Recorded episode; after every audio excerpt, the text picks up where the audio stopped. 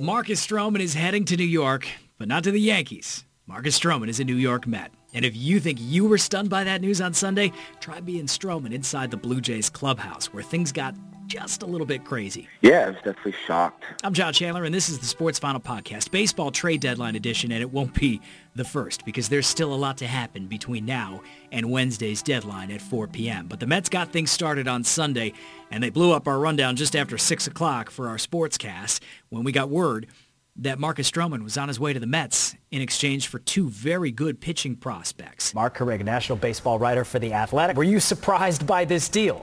we all were. Uh, yeah. For the people who cover it. Absolutely. It kind of came out of nowhere. Sure. I mean, it, it's isn't that the fun of this time of year? Sure, though, right? is, I mean, yes. right? Like you, you try to predict these things, but um, I think the Mets under Brodie Van Wagenen have proven they're going to do things a little bit different. This is a little bit different. Really, I mean, you knew the Mets were going to have to pay a price to get an all-star like Marcus Stroman.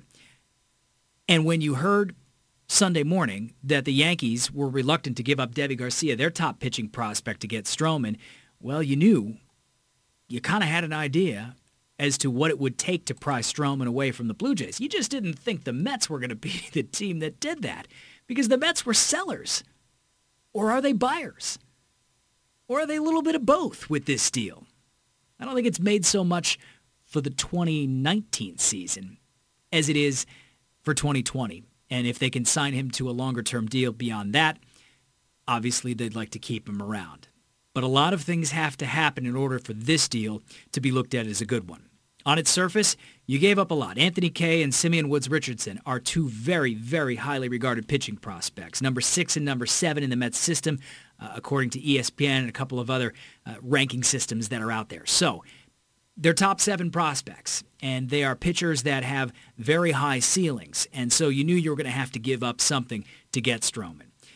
And you're going to have to do a little bit more in order to make this deal work because Stroman doesn't quite fit with his style of pitching and with what the Mets have. We'll get into that in a little bit, but I want to go back to what happened on Sunday when Stroman got the news.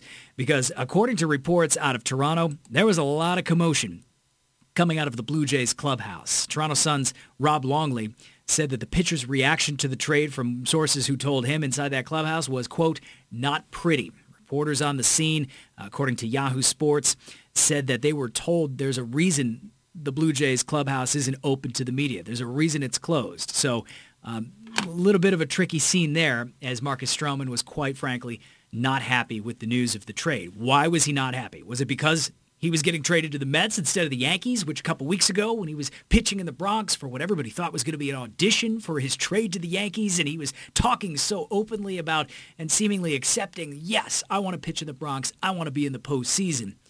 And then that didn't happen. And you would understand the frustration at that not happening. Is that the reason? Well, we got the chance to talk to Marcus Stroman in a conference call on Monday afternoon, and Stroman tried to put that to bed. You knew he was going to be asked about it. He knew he was going to be asked about what happened in that clubhouse.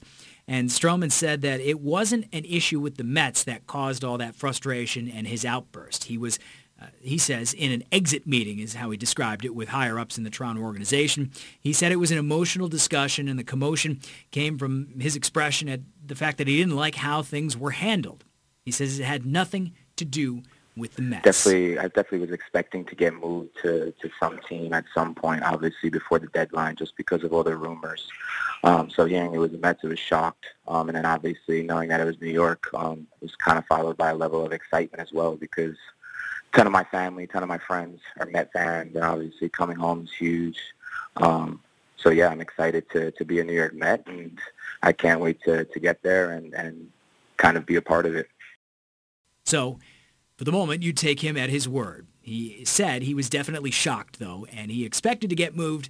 Clearly, reading between the lines, he didn't expect to get moved to the Mets. But he says once that all settled and he knew he was coming to New York, he said all of that frustration was followed by a level of excitement because he was coming home. Stroman, from Long Island, born in Medford, not necessarily growing up a Mets fan. He says he was a fan of New York, following both the Yankees and the Mets. But he's quick to get on his Twitter feed and point out that he was at Johan Santana's no-hitter. He tweeted a picture of himself as a toddler wearing a little Mets jacket. So you could see him trying to get out in front of this message, maybe understanding that he was going to hear about what happened and his reaction in the clubhouse. Be that as it may, Stroman on Monday sounded very excited to be headed to the Mets. I know that New York is obsessed with winning, and that's how I am. So I'm excited to kind of have that pressure behind me each and every start. I kind of enjoy that. My passion, my energy, um, that obviously comes with me, and I'm excited to kind of have that New York energy and that New York passion along with it. So I can't wait. Now, there's no doubt the Mets have made themselves better by getting Stroman. Uh, forget for a second what they gave up with those two prospects because you're not going to know for a couple of years what they gave up. But in the immediate moment right now, Marcus Stroman is an all-star pitcher. He's a guy with a 2.96 ERA in 21 starts for a bad Toronto Blue Jays team this year. He's a guy that gets a lot of ground ball out, second most actually in the majors at about a little over 53%. That doesn't necessarily mesh, though, with what the Mets offer on defense behind him. The Mets have one of the worst infield defenses in baseball. So you're asking a ground ball pitcher to come in and get contact, and you're relying on the gloves behind him to clean that up and to make sure they get the outs. And that's not necessarily a formula right now that has been successful for the Mets and their pitchers. Take Zack Wheeler, for example. Jacob DeGrom. I mean, you're getting a lot of high swing and miss ratios. You're getting a lot of strikeouts. And Marcus Stroman is not that kind of a pitcher. So it remains to be seen how exactly he fits with this Mets team. But there's no question he's a good pitcher. He's a talented pitcher. And he's a pitcher under team control for another season. And he indicated that Brodie Van Wagenen seemed to indicate that they want to talk long-term deal. Obviously, you don't bring him in uh, for just this half of the season because no matter how, what the Mets think, they are not in contention this year, even though they're six games out of the wild card on Monday and gaining ground, winning four straight. They're 10 and 5 since the All-Star break. But they're sellers this year, make no mistake. Maybe they're buying for 2020 by acquiring Stroman. But you got to shore up the defense behind him. You have to make another move, which brings us to Jason Vargas. On Monday, once again, in the 5 o'clock hour, as we're heading towards showtime at 6 o'clock, we get word that the Mets have made a trade. Jason Vargas is out. They acquire a double-A catcher from the Phillies. They traded him within the division, which, I mean, I guess is kind of stunning because you're going to have to face Jason Vargas now, and you're helping out a division rival, but at the end of the day, I don't know that that matters too much for the Mets because they were able to clear $2 million in salary by getting in return uh, a double-A catcher who doesn't even rank. There are three catchers in the Phillies' top 30. This guy doesn't even rank among those three catchers. So he's not a top 30 prospect. He's not one of the best three catchers in the Phillies system. This is a salary dump in and of itself on its face. They move Jason Vargas. They get $2 million that they can play with next year and try to make themselves better. So that on the surface, looks like a smart move for the Mets. Noah Syndergaard is still out there. Zack Wheeler is still out there. And Edwin Diaz is still out there. Buster Olney reporting from ESPN that Edwin Diaz is a guy that could be on the move to the Red Sox, which would seem to make a lot of sense. There's a lot that's going to happen between now and the trade deadline, and perhaps between now and the time this podcast airs and you are listening to it. But for the moment, in the reaction to Marcus Stroman getting traded to the Mets, we had a chance to be joined by the Athletics, Mark Carig, who was a longtime Mets beat writer for Newsday on Sports Final. In case you missed that, I want to go back to that conversation because there was a lot of interesting stuff coming from Mark Carig, a guy who was very plugged in to the Mets. And if you were writing the Marcus Stroman to New York story a few Sundays back, it certainly would have been to the Yankees. And tonight, the Mets swept in to stun almost everyone. Mark Carig, national baseball writer for The Athletic, also covered the Mets for Newsday for years. He knows the Mets inside and out.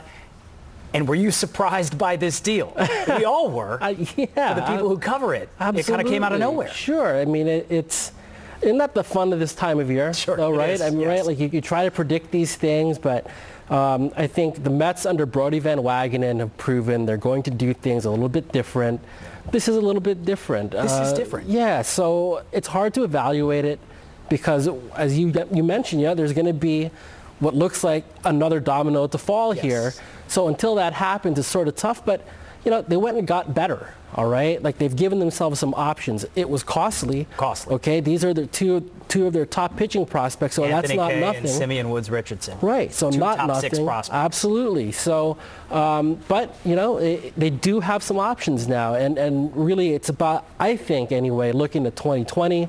Um, if this is a move for this year, I'm not sure I like it so much as I just don't think this is the team to go investing in, but if you look moving forward, it certainly does give them some intriguing options uh, for next season. So the big question, and if you're following Noah Syndergaard's Twitter feed, you know there's a lot of questions. He just tweeted, what is going on? I don't know what's uh, happening out here. Same. Yeah, I think we're all in that boat. Okay, so what happens? Let's start with Syndergaard, and, and Zack Wheeler's the other side of this. But let's start with Syndergaard. You know, the Braves, the Padres are interested. Uh, the Mets sent Omar Minaya out scouting the Braves farm system. What's realistic to expect with Noah Syndergaard? Well, Look, I, talked, I talked to somebody in the industry the other day about the asking price for Noah Syndergaard, and right now it's a top 30 prospect in all of baseball. Steep. Okay, that, that's a lot, and a couple of pieces on top of that. So it's what you would expect. Now, the thing is, he's also the best available pitcher out there right now. So the Mets are in a position here where they hold some cards I look at the San Diego Padres. To me, that's where the biggest match is. They've got an extraordinarily deep farm system. They seem to match up. There's a need for Noah Syndergaard, which I mean, it's let's take, take a step back. It's kind of shocking he's even available to begin with. Right. But because he is, I think the Padres are positioned, at least conceptually, to make that move. Is it a sign he's fallen out of favor with this organization? You know, it's not the first time he's been on the market. Right, and, and it makes you wonder, doesn't it? And I don't want to say that it does because like I don't know that for certain, but it does make you raise your eyebrows a little bit. And, and like you mentioned, this is not the first time that we've heard his name thrown out there in trade talks. So um, it does make you ask that question. I kind of look at it too from another perspective. He, again, as we were talking about earlier, he's the best arm available out there. So that's a good position to be in if you're the Mets where you've got to look forward. You're trying to accumulate some talent that will be major league ready sooner rather than later. And you're also trying to kind of make something out of what's been a very difficult year. So if you look at it from that perspective, they should be out there seeing what they can get for a guy like Noah Syndergaard. Zack Wheeler is going to be a free agent. He acknowledged Saturday might have been his last uh, start, Friday, last start mm-hmm. as a New York Met at Citi Field. What happens with Zack Wheeler? Well, I think he's he ends up getting moved at some point because my understanding is, you know, th- there's been some discussion about an extension. You know, my information is that that's not happening or it's very unlikely. So if that's the case, all right, if it sounds, again, this is just talking to some folks around the game, it doesn't sound like that's really what, what's going to be the end game here for him, then I think a trade makes all the sense in the world. You have to move him. You have to get yeah, something. You got to get something for him because, you know, again, like look at this season it's not going to make any difference for their win or loss, you know, or, or trying to make a playoff uh, run. Like I, I just think you've got to get something for him. Now's the time. He's not sticking around, so that's the reality of it. Syndergaard, you have some control with over the next couple years. Stroman as well, right. under control for another year, which is an advantage. I mean, if you're going to bring Marcus Stroman in, outstanding ground ball pitcher. I mean, he's second highest rate ground ball pitcher in, mm-hmm. in, in, Major League Baseball. But I don't think the Mets really have the infield defense yeah, to yeah. back that up. So if you're going to make a deal, you have to beef up that infield defense. Yeah, you just said something like, at the outset, right? Like, why is this is such a weird trade? That's one of the top reasons. It, it doesn't look like a fit on the surface. And my, by the way, the guy they're talking about dealing, right, Noah Syndergaard, the guy who misses bats. Right. He's exactly the type of pitcher you can get away with. But Stroman is know. electric. Yeah, well, I'll tell you what, Stroman, obviously there's a hometown connection sure. here. He knows the area. I, I was around Marcus a couple years ago at a baseball writers dinner up here. He's not going to have a problem dealing with the attention. Now, that said, I think you just never know how a guy is going to handle this. And, and, you can make a bet that Marcus Stroman's probably wired to do, but you really don't know until they're here. So I think that's one of those things where when, whenever the Yankees or the Mets end up bringing a guy in that's got some experience, I also wonder all right, you throw them in this, this fishbowl, like there's really no telling how they're going to react. So here's my big question. What is Brodie's plan? What is Brodie Van Wagenen's plan? He made this big deal in the offseason to bring in Robinson Cano, Edwin Diaz. That hasn't worked out, and he paid a steep price there. Now he's pivoting and paying a steep price to bring in Marcus Stroman. Yeah, so I guess this is where the reminder of all we're talking about right now is speculation in a lot of ways, right? Like yeah. we think that Noah Syndergaard is going to be on the move. We think that Zack Wheeler is going to be on the move. And that's why it's tough to evaluate this deal by itself. We need to see this whole thing unfold. It looks to me like they're going to keep an eye really out on next year. Okay. All right. I, I, I'd have a hard time believing that they're making these moves looking at this season, right? I, I think we can all agree, looking at that team, you can try to reshuffle the deck, but there's too many deficiencies on the team. There. It's just not. It's this just is just not the year. So I think it's really trying to be quick to get to next year, and also this is a franchise that historically hasn't been throwing big money around on free agents. So if that's the case, you've got to find different ways to try to replenish the talent. Moving a guy like Noah Syndergaard is one of those ways that you can do that. So, I mean, again, that's tough to swallow. I think if you're a Met fan, you've come to like the guy. You, you've seen the ups and downs, but you also see the upside.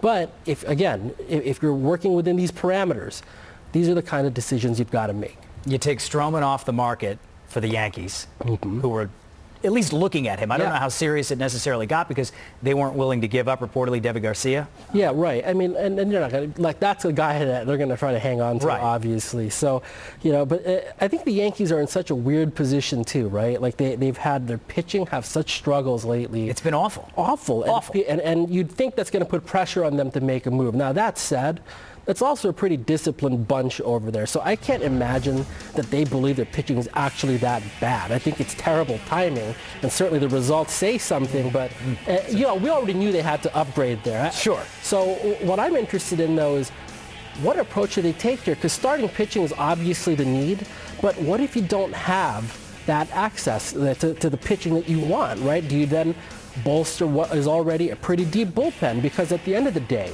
yeah. they've got a manager there in Aaron Boone that isn't afraid to just look at it from a different perspective. Maybe he just throws those arms out there and doesn't worry about starter reliever. You're just worried about covering nine innings in a game. And, and we've seen it in October, right? That's a lot of how baseball is played anyway, right? Like, I mean, a starting pitcher going deep into that October game, yeah, that's nice to have, but that's also not a deal breaker in today's baseball, right? You just have to cover the innings somehow. Cash talked about a plan B. Do you see them making a trade before the deadline for a starting pitcher? I think they do. I, I, I, do because I don't know. I have a hard time seeing them not addressing what is a glaring need. Now that said, you know, the inventory out there, it's tough to, to really you know, know what to make of Robbie, it, right? Robbie Ray, Trevor Bauer had a rough day today, right. chucking a ball over center field. And, that's, and, and look, and, and that actually was talked about a lot on social media, right? How does that impact somebody's value? And I would say not terribly so.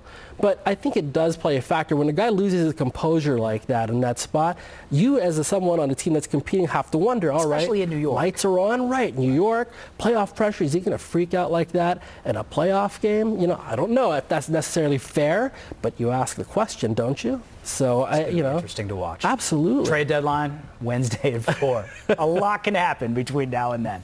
Mark Carig, thank you so much for coming by from the Athletic. Appreciate you talking some baseball with us here thank on you. a Sunday night. Just to pick up on that note about Brian Cashman talking to the media on Friday that I alluded to in that interview with Mark Carig. Uh, Cash was talking to reporters in Boston, and he's been upfront about yes, we are looking for a starting pitcher. But he made it very clear they don't want to overpay for said starting pitcher. So at this point, unless it's Noah Syndergaard, it looks like Deivi Garcia, that top pitching prospect, is off the table. They didn't want to move him to get Marcus Stroman, and that probably ended up costing him getting Marcus Stroman. Uh, in the end, Clint Frazier is probably going to get moved if the Yankees want a top-line starter. Miguel Andujar could get moved if the Yankees want a top-line starter, or they could fall back to Plan B, get Luis Severino healthy, and go into the playoffs, maybe shoring up their bullpen a little bit and relying on that pen. I don't know that that is the wisest scenario for the Yankees because their starting pitching was historically bad through that Boston series at Fenway Park. Just awful, epically bad starting pitching from the Yankees. And they were the first to admit it. Aaron Boone saying they got punched in the mouth at Fenway Park. So they need to add a starting pitcher. We'll see what the Yankees end up doing. And it's going to be fascinating to see what the Mets still do before the end of the trade deadline. Buckle up. It's going to be quite a ride to that 4 p.m. deadline on Wednesday. Whatever happens between now and then, we'll hop back on this podcast and update you and discuss and break it all down. Until then, I'm John Chandler, and this is the Sports Final Podcast.